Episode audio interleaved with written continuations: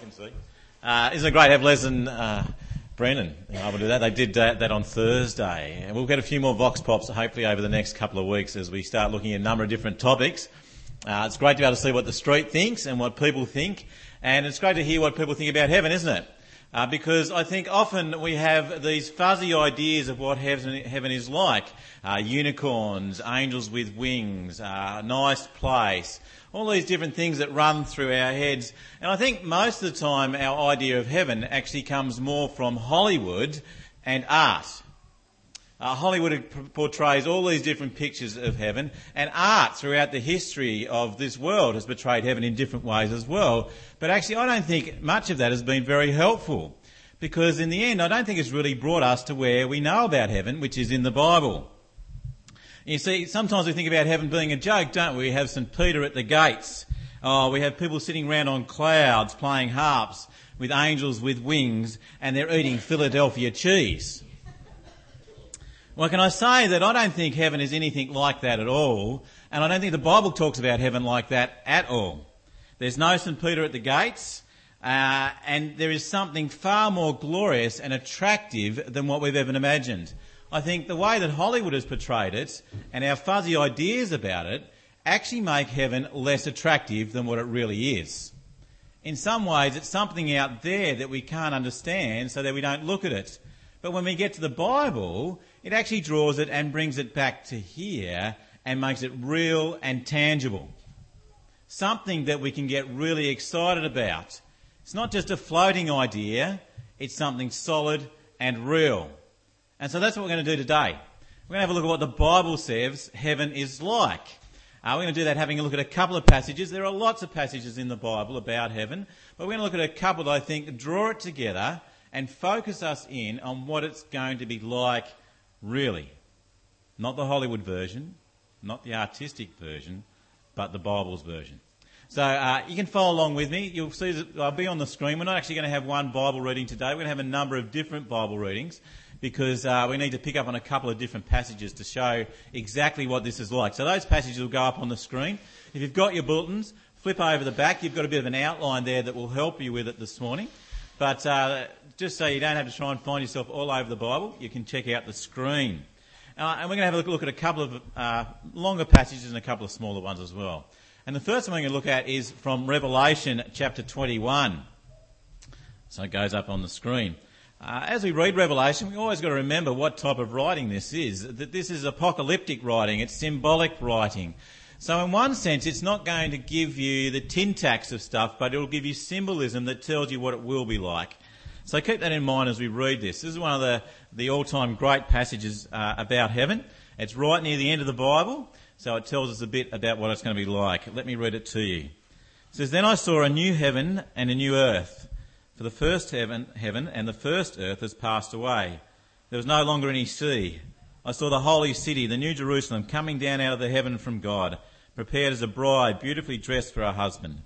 And I heard a loud voice from the throne saying, Now the dwelling of God is with men, and he will live with them. They will be his people, and God himself will be with them and be their God. He'll wipe away every tear from their eyes. There'll be no more death, or mourning, or crying, or pain. The old order of things has passed away. It's a stunning passage, isn't it, on heaven? But remember, it's symbolic as well, so it's painting this big picture for us. But if you notice that actually heaven isn't actually up there, heaven actually comes down here. Did you notice that? It's a picture of heaven coming to earth. The picture of God dwelling with us here. Now you notice too that it says that the first earth and the first heaven will be passed away. But I actually want to suggest to you that meaning by passed away doesn't mean going out of extinction. It doesn't mean completely obliterated. It actually means transformed and changed. You see, in other passages when we read through the Bible, we hear about this passing away and moving and being destroyed. But when we read them in the context and we read them here, we notice that it's actually not a completely wiping out of what this world is, but it's actually a transforming of this world. It's changing this world completely. In a sense, it's getting rid of everything that is wrong in this world. Les's uh, little children's talk was great, wasn't it? That's what it's like. The being changed, the passing away, is getting rid of everything that is evil and wrong with this world and removing it. Everything that taints this world will be gone. That's what it means by being destroyed. That's what it means by being passed away. The passed away term doesn't mean going out of existence, it means being transformed and changed. Uh, we've had floods in this area in recent times, haven't we? And when we talk about floods destroying our farms, it doesn't mean that they've completely gone. It just means that they've been changed completely, doesn't it? It's a bit like when we have a, a caterpillar who goes into its cocoon and then comes out the other side and is this beautiful butterfly. It's changed and transformed, but yet it still has a certain amount of continuity with it. There's a continuity that it was a caterpillar, but the discontinuity that is now this butterfly.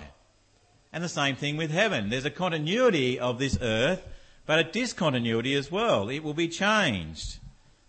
See what it says from verse 3 And I heard a loud voice from the throne saying, Now the dwelling of God is with men, and he will live with them. They will be his people, and God himself will be with them and be their God. He'll wipe away every tear from their eyes. There'll be no more death, or mourning, or crying, or pain. The old order of things has passed away the old order of things has passed away. That's what the change is. The old order.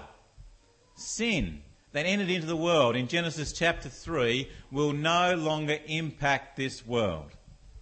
We'll actually return to Eden, to Genesis 1 and 2. If you read Genesis 1 and 2 in the Bible, that is the way that God wants us to be. Perfect relationship with Him, perfect relationship with each other, perfect relationship with the earth around us. The picture of Revelation 21, if you read the rest of the chapter, you can't help but pick up on the, the allegory or the picture of back to Genesis chapter 1 and 2. The river of life, the trees, the fruit. It's a picture of going back to the very beginning. But with a big difference, there's no longer just two people, but lots. That's why the city is there and not just a couple of people anymore. You see, what I'm trying to say to you is that heaven isn't this airy fairy type of floating existence. It's actually real and tangible and here on this earth, completely changed and transformed forever. Well, let me read you another passage that I think will confirm that a little bit more for us. Look at Romans chapter 8, verses 18 to 25. Let me say at the end of this talk, there's going to be lots of questions I think are going to be running through your head because there's going to be lots of things that are going to be raised. And we'll give you five minutes at the end, or maybe a little bit longer, after the sermon today to actually ask some questions if you like. Because it's, uh, it's bringing up lots of things. Let me read Romans chapter 8 for you. It's up there on the screen. It says this I consider that our present sufferings are not worth comparing with the glory that will be revealed in us. The creation waits in eager expectation for the sons of God to be revealed. For the creation was subjected to frustration, not by its own choice, but by the one, by the will of the one who subjected it in hope that the creation itself will be liberated from its bondage to decay and brought into the glorious freedom of the children of God. We know that the whole creation has been groaning as in the pains of childbirth right up to the present time. Not only so, but we ourselves who have the first fruits of the Spirit groan inwardly as we wait eagerly for our adoption as sons the redemption of our bodies. For in this hope we were saved. But hope that is seen is no hope at all. Who hopes for what they already have? Oh, sorry, for what he already has. But if we hope for what we do not yet have, we wait for it patiently. Notice especially verses 22 and 23 there. Uh, we'll be liberated. Uh, verse 21, they'll be liberated from the bondage of decay into glorious freedom. It's like the groans of childbirth is this creation that we're in, bringing forth something new. Not something in place of, but something new will happen here. The world will become heaven. It'll be transformed. It'll be God soaked. It will be spirit soaked. It will be Jesus soaked. It'll be sin free, evil free. It will be our home for eternity on this perfected earth. Now, does that give you something to be really excited about? Because sometimes I think about heaven, and when I've thought about it before, it's been too much out here, but it's actually going to be real and tangible. The great things of here and now will be there. You'll be able to enjoy this beautiful world that's been created. You'll be able to enjoy the lovely nature that is around us. You'll be able to enjoy the people that are about, but in perfection. You won't get down the street and talk to a bloke who says, I now have cancer. How real was that? You feel that, don't you? You feel the pain of that bloke knowing that it is unlikely that he's going to live that much longer. But that won't be there. You'll walk down the street and you'll see people and you say, G'day, it'll be fantastic. No more death, no more dying. Perfect relationships with each other. Perfect relationship with God forever in this glorious, fantastic world that He has made. You know, there's moments in this world uh, when you're sitting and you're watching a beautiful sunset, or you're seeing your kids play and they're actually playing and not fighting, and uh, you're sitting back and you're just watching it all happen, and you think, ah, oh, I hope this never ends. Well, here and now it does end. But in heaven, on this perfected earth, it will not end. The joy will not end. It'll be like that forever. In heaven, in this transformed world, it's going to be absolutely amazing. All the splendour, the beauty, the majesty of God's creation will be there. And we'll be able to look at Jesus face to face and we'll go, mate, that is some awesome work you've done here. And he'll put his arm around you and you say, how good is it? And how much better is it that we're here together? That's what it's going to be like. That is the picture that the Bible paints for us of heaven. It is the perfect Eden again with lots more people in it. Perfect relationships between us and God. Perfect relationships between us and each other. And perfect relationships between us and this world that we live in. We sing about it, don't we? We hope for it, we desire it, and it will be fulfilled here on earth. That this heaven will be made perfect by Jesus. He is the one that brings it into being, and we will be there in bodily form, not some ghostly, floating, inanimate object. Not real. We will be real people with real bodies there.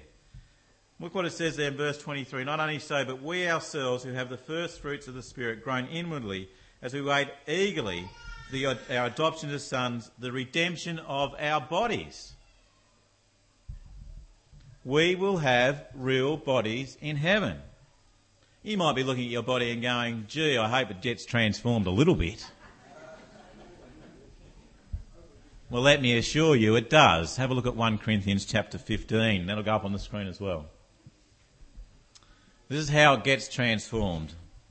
But someone may ask, how are the dead raised? With what kind of body will they come? How foolish! What you sow does not come to life unless it dies. When you sow, you do not plant the body that will be, but just as a seed, perhaps of wheat or something else. But God gives it a body. Seed, He gives its, gives its own body. All flesh is not the same. Men have one kind of flesh, animals have another, birds have another, and fish another. There are also heavenly bodies, and they are and there are earthly bodies. But the splendour of the heavenly body is one kind, and the splendour of the earthly body is another. The sun of one kind of splendour, the moon have another, the stars another. The stars differ from star in splendour. So how has it changed? Look at the next verse. 42. So it will be with the resurrection of the dead. The body that is sown perishable will be imperishable. That's how we will be different. If sown in dishonour, we do stuff that are wrong, it will be raised in glory. We'll never do anything wrong again. It's sown in weakness. We're frail. We can't do everything now, but we will be raised in power. It's sown a natural body. It was raised a spiritual body. Now, when he means spiritual here, he doesn't mean some floating existence. He means going from a body that is not controlled by God to a body that is controlled by God. That's what a spiritual body is. Going from one that is tainted by sin and struggles with sin to one that is completely controlled by the Spirit and does everything that God wants you to do. That's what it means by a spiritual body. It's a real body. We'll have real flesh and bones. And how do we know that even more? Because what did Jesus look like when he was raised from the dead? He had a real body. He ate, he drank, he touched, and people could touch him. Now it was different because it could move from anywhere to any place and walk through walls and do all sorts of amazing stuff like that, but it was still a body. It was the body that we're going to have. It's going to be real bodies that we've got, guys. And we'll recognise each other. We might not all be fit and taut and terrific like me. No. But we'll have bodies. We'll have the body. We'll, know each other. We'll recognise each other. We'll look at each other and go, Ah, it's Josh. Good to see you, mate. Oh, Edna. You're not sick anymore. You're up and running around. I didn't know you could do 110 seconds. How impressive is that? It's what it's going to be like, isn't it? I'll be able to look at my wife and say she's still gorgeous. How good is it? We will recognise each other because we will have bodies, real bodies. We'll be able to touch, we'll be able to hold, we'll be able to cuddle, we're going to be able to love one another perfectly in this world that is perfected by Jesus. Now, how good is that? That's better than floating on clouds, isn't it? That's better than playing harps. Who wants to play a harp? Some might, sorry. That's true. I don't. It's not that type of mystical, funny experience. It's real. It's real life. It's perfected life. That is what heaven is going to be like. Stunning, isn't it? It's a stunning picture. That is going to be our home for eternity. That is where we're going to live with Jesus forever. That is why in John 14 that Les read for us, in my Father's house there are many rooms. It is a real place with lots of people there. Well, the question we want to ask ourselves, I suppose, is how do we get there? What's it all about? Do we go up and meet St. Peter at the gate? No. Apart from all those jokes, they're good, funny jokes, aren't they? But there is no St. Peter at the gates. The only person you meet is Jesus. That is it. It's got nothing to do with how good we are or how bad we are. It's all to do with what is most important about heaven, and what's most important about heaven is our relationship with Jesus. What's most important in heaven is what's most important here and now. What's most important there is that we'll be in His perfect presence, relating with Him always. And that's what we need to do here. Have a relationship with Him. You see, the picture that I'm painting for you about heaven that the Bible talks about is the picture of heaven that happens after Judgment Day. The day that Jesus returns. When Jesus comes to this earth and gives final judgment upon it. The heaven that we're talking about is that after that. You see, Judgment Day is a day when Jesus says he comes to separate the sheep from the goats. It's a day when Jesus comes to separate those who love him and those who don't. You see, Judgment Day is the day when Jesus will come and he'll give to people and he'll judge people according to what they have done. All those that don't love Jesus and didn't love Jesus here and now, they will come before him and he will give them exactly what they asked for a life without him. They won't be in eternity. For those that do trust in Jesus, they too will be judged on what they have done. Don't get it wrong, guys when you get to heaven, you are going to be accountable for everything that you have done. Now, that is scary and it is real, but the great hope is that if you trust and believe in Jesus, you will pass through that into an eternity in perfection. That's the great news. You'll pass through. You'll go through that into a glorious hope with Jesus. Now that's real too. Jesus first, when he came to earth, is really only a preview to his final when he comes to earth. Can I encourage you, please? If you haven't given your life to Jesus, do that today. Don't delay. Don't wait. Don't think in the last three seconds of my life I'll do it. You may not have a last three seconds to do that in. Give your life to Him today and know for certain, 100% sure, that you will spend eternity with Him on this perfected earth with all the rest of the people who love Him as well. For those of you who do trust in Him, who are already giving your life to Him, can I urge you to pray for, to go out and love those, to go and tell those who don't know Jesus, to tell them of the wonderful heaven that awaits if they do trust in Him. Because you'd hate them to miss it, wouldn't you? I'd hate my family to miss it. I'd hate my friends to miss it. And I want to love them and show them that Jesus wants them to be there with them as well. Don't let them miss out. Pray for them. If you don't see them much, pray for them. If you do see them, love them. Love them as much as you possibly can. And tell them why you love them it's because Jesus loves them as well. And you want them to love him. So, how does this understanding of heaven, being transformed into this sin free, evil free, God soaked, Jesus soaked earth, transformed formed with perfect, real people in real relationships, impact how we live today? How does it impact what we do here and now? Well, one is what I've said to you. You want to love people to show them that first. But there's another thing that we want to do. Look at 2 Peter chapter 3, verse 11 and 12. I think that's about to flick up, Dave. So there's our definition of heaven. Uh, it's an earth that is transformed with perfected people who love Jesus in transformed and perfected bodies, enjoying perfect relationship with God, each other on earth. So how does that impact what we do today? Click the next one, Dave. Or Josh. This is what Peter says. He says, in, if you want to go back and have a look at 2 Peter chapter 3, he talks about uh, the last days. He talks about Jesus returning and he talks about heaven. And then he says this very verse. He says, You ought to live holy and godly lives as you look forward to the day of God and speed its coming. Doesn't, Peter doesn't mean just be good and you'll get to heaven. As we know, that's all about Jesus. But it's all about Jesus gets us the key to heaven. But what he is saying is, in light of the fact that you know about heaven, that it is a place where there is peace, love, purity, joy beyond compare, all those things that Les had up here earlier, then live by those values now.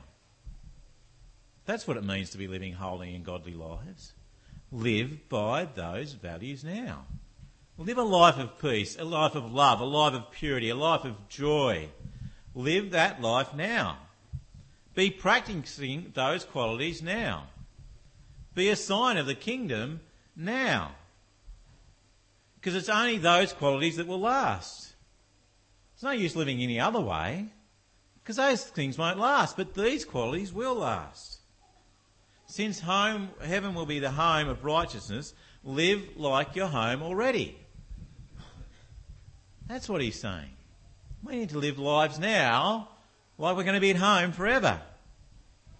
They say the best way to train uh, for a game, for a big game, is to train as if you were playing the game. So the best way to train for a game is to train as if you were playing the game. You play at the same intensity, the same focus, with the same drive. That's how we are to live here now. We're already in the main game, and we've got to live as though we're going to be home. We've got to live now as though we are there. We live this game like the main game in eternity. You see, in one sense, Christians are to be a taste, a sign, a glimpse, as if we're already home a small glimpse of heaven here and now is supposed to be what we're like here this morning. That's a challenge, isn't it? We are to be a small glimpse of heaven together. We are to be a glimpse of heaven to our communities. We are to show that same peace, love, purity, joy to the people that God has placed around us. We are to be people who are spirit led. We are to be people who live as Jesus as our Lord. As we learnt last week, that's the key thing. We need to live as Jesus as our Lord, as our ruler. to be committed to loving each other and loving God above everything else that we do. And I mean everything else that we do. Above our work, above our sport, above our societies, above our groups, we are to love God and each other far more than that. And that is to show how much we love Him. And that is to impact the community around us. We're to move from giving lip service to Jesus to giving a life of service to Jesus. You see, when we squeeze a Christian, when you squeeze us, we should ooze Jesus.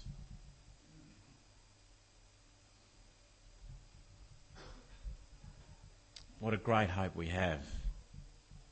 How does heaven impact us here and now? We're to live like we're home already. We're to play this game like the main game. And what else is it supposed to do to us when we hear about heaven? Well, I think a great benefit it does, it drives out fear. It drives out the fear of death and brings in a huge hope for eternity.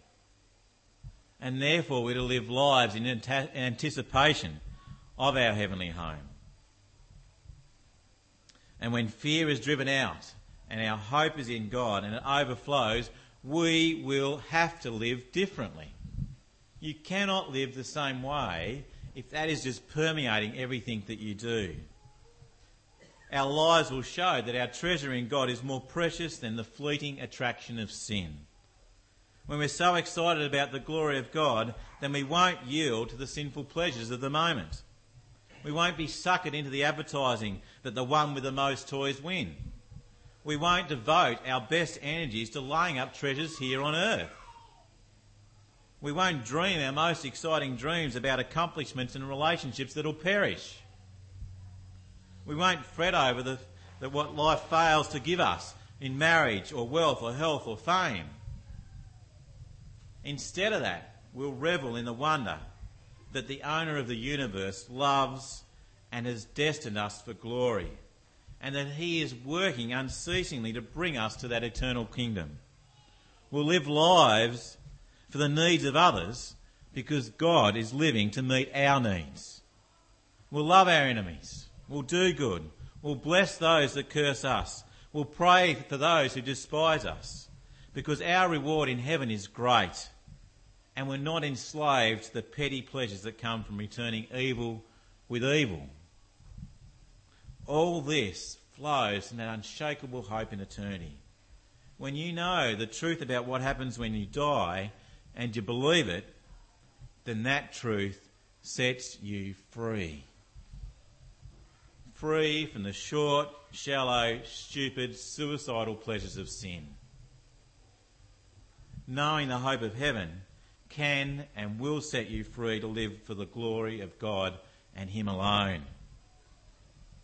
How good is that? Completely free to live a life that loves God completely, that loves each other completely, that lives to serve each other and serve God in everything that we do. That's what that wonderful hope in heaven, heaven that is going to be the perfected earth, the transformed earth, where we're going to live in perfected, transformed bodies, in perfect relationship with God in perfect relationship with each other and in perfect relationships with this creation. How good is that going to be? Let's pray.